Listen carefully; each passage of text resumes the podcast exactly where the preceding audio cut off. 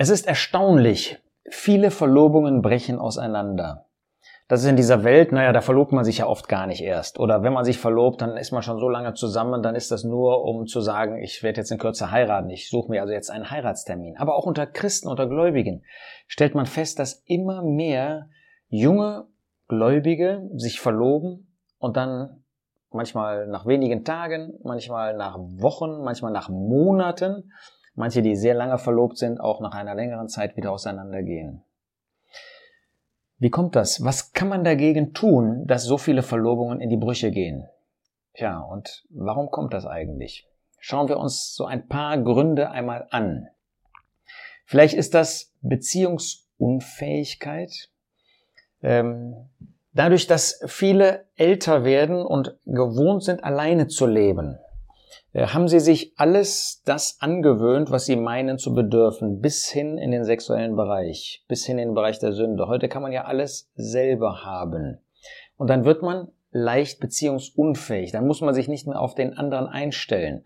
Insofern war das früher, als man sich früher verlobte, früher heiratete, war man eben noch nicht so gefestigt in dem, was man meinte, was man alles braucht und war bereiter, auch in eine Beziehung zu investieren. Beziehungsunfähigkeit so ein bisschen ähm, ist für mich ein Beispiel im Alten Testament Jakob. Jakob, ähm, der vergleichsweise alt war, als er unterwegs war und dann Rahel traf, ähm, dort an dem Brunnen und sich dann äh, nach sieben Jahren Arbeit mit ihr auch verlobt hat oder verheiratet hat, ähm, der brauchte eine Frau, vielleicht im sexuellen Bereich, aber ansonsten hat man den Eindruck, zu Beziehung war er nicht in der Lage. Man muss das lernen. Wir übrigens als Eltern haben eine wichtige Aufgabe, dass unsere Kinder, auch heranwachsende Kinder, auch erwachsen werden oder erwachsen seienden Kinder, dass sie in Beziehungen leben. Ich sage nicht zum anderen Geschlecht, ähm, aber ich sage, dass sie überhaupt lernen, aufeinander einzugehen, eben nicht nur sich selbst zu sehen, nicht nur die eigenen Bedürfnisse zu sehen, sondern auch mitzuarbeiten an einer Gemeinschaft. Übrigens die Versammlung Gottes, äh, das örtliche Zusammenkommen ist dafür auch eine gute Übung. Also wenn ich nur einen Gegenüber brauche, ähm, für meine sexuellen Bedürfnisse, für meine körperlichen Bedürfnisse, dann ist irgendetwas faul und dann kann das, gerade in der Verlobungszeit, wo dieser Bereich bis auf ganz wenige Details außen vor ist, kann das dazu führen, äh, dass man irgendwie nicht zusammenkommt. Vielleicht ist auch der Anspruch zu groß, den man an den jeweils anderen, an die Beziehung hat. Äh, wenn man das sieht hier in ähm, Epheser 5, Vers 25, Ihr Männer liebt eure Frauen, wie auch der Christus die Versammlung geliebt und sich selbst für sie hingegeben hat.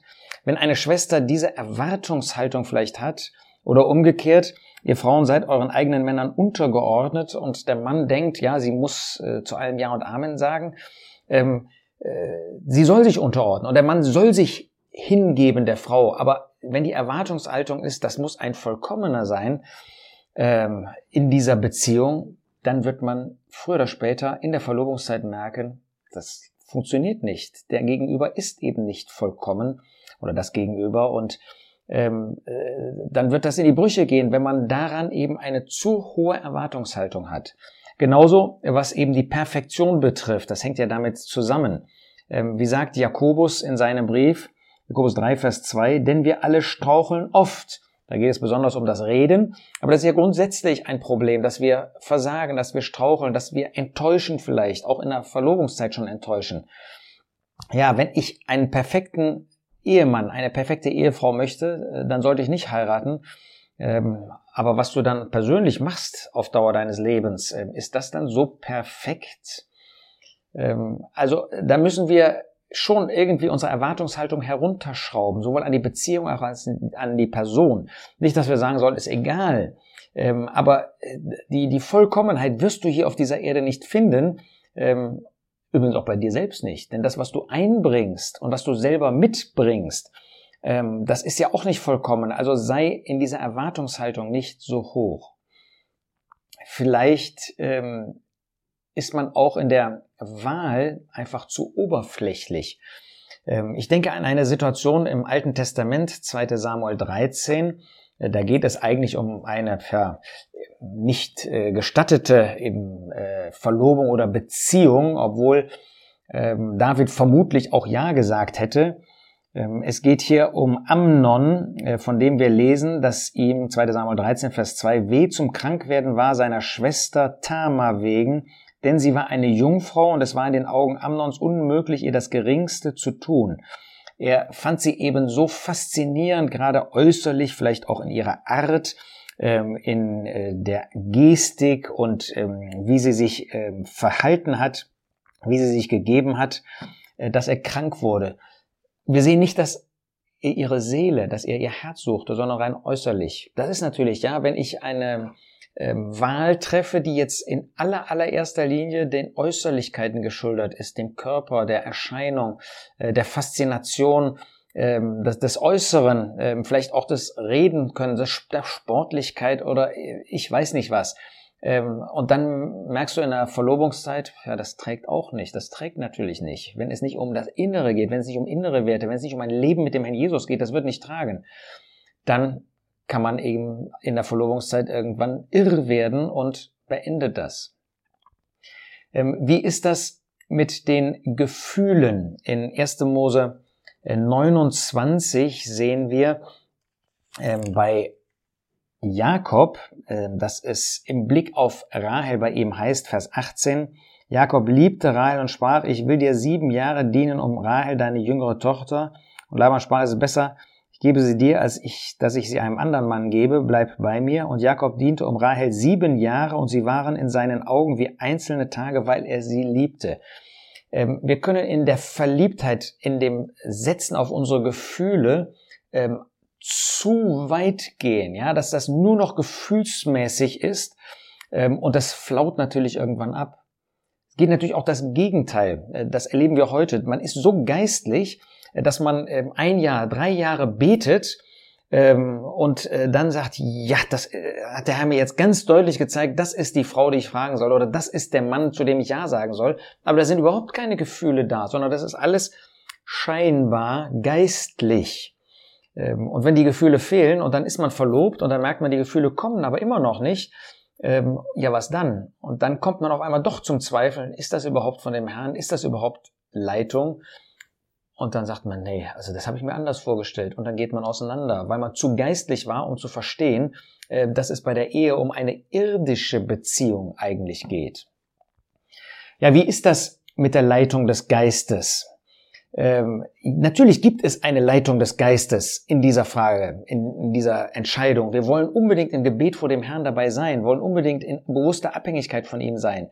Aber Leitung des Geistes ist eben nicht dieser mystische Zettel, der vom Himmel fällt. Den wird es nicht geben, den kannst du vergeblich suchen. Leitung des Geistes ist, dass Gott uns in seinem Wort Kriterien gibt und wir haben in ein paar Videos, ähm, die verlinken wir auch nochmal, so ein bisschen darüber ähm, ja schon gesagt. Ähm, und dass ähm, diese Kriterien nach Gottes Gedanken zeigen, dass er mit einem Weg einverstanden ist. Und dann überträgt er dir die Verantwortung, auch die Entscheidungsfähigkeit, Ja zu sagen oder Nein zu sagen, zu fragen oder eben nicht zu fragen. Ähm, die Leitung des Geistes ist eben nicht etwas Mystisches, Gefühlsorientiertes, sondern Gott gibt uns einen Weg, auf diesem Weg darfst du gehen, darfst du mit ihm und für ihn Entscheidungen treffen. Und wenn er das nicht möchte, obwohl das an sich eine äh, Entscheidung im Herrn wäre, ähm, dann wird er dir das deutlich machen.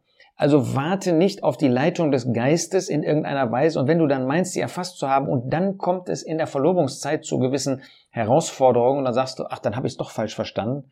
Nein, dann bleib dabei dann leb auch in diesem Bewusstsein, dass der Herr euch zusammengeführt hat. Manchmal erlebt man natürlich dann auch ähm, in der Verlobungszeit, ähm, dass man so gegensätzlich war. Ähm, in 1. Mose 2, das finde ich ähm, sehr hilfreich, ähm, da heißt es ausdrücklich, und Gott der Herr sprach, es ist nicht gut, dass der Mensch allein sei, Vers 18, ich will ihm eine Hilfe machen, die ihm entspricht. Ähm, Gottes Wort entscheidet damit schon. Ähm, sollen wir möglichst viele Kontraste, Gegensätze suchen? Nein, die ihm entspricht. Ähm, das Leben wird schwierig, wenn es aus zwei verschiedenen Kulturen kommt, die Person. Ich sage nicht, dass das unmöglich ist. Ich sage nur, dass das eine große Herausforderung ist.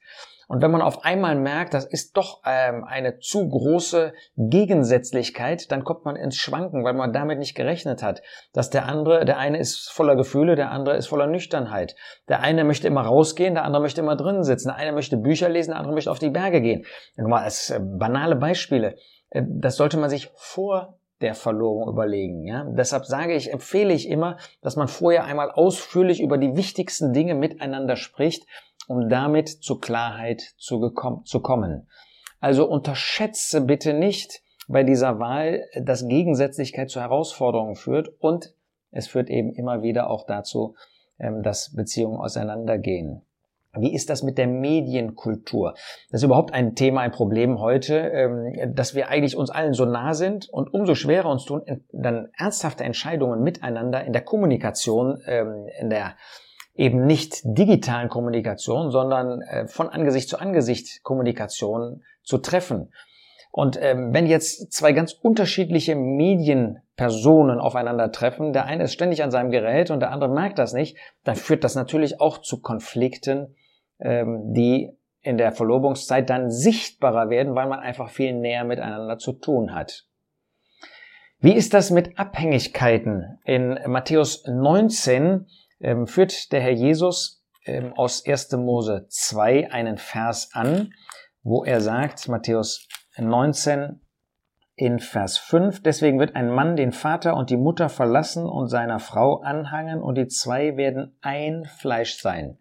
Er verlässt, und die Frau verlässt Vater und Mutter. Und wir lesen später, dass es Verschnittene, gibt, die von Menschen verschnitten sind.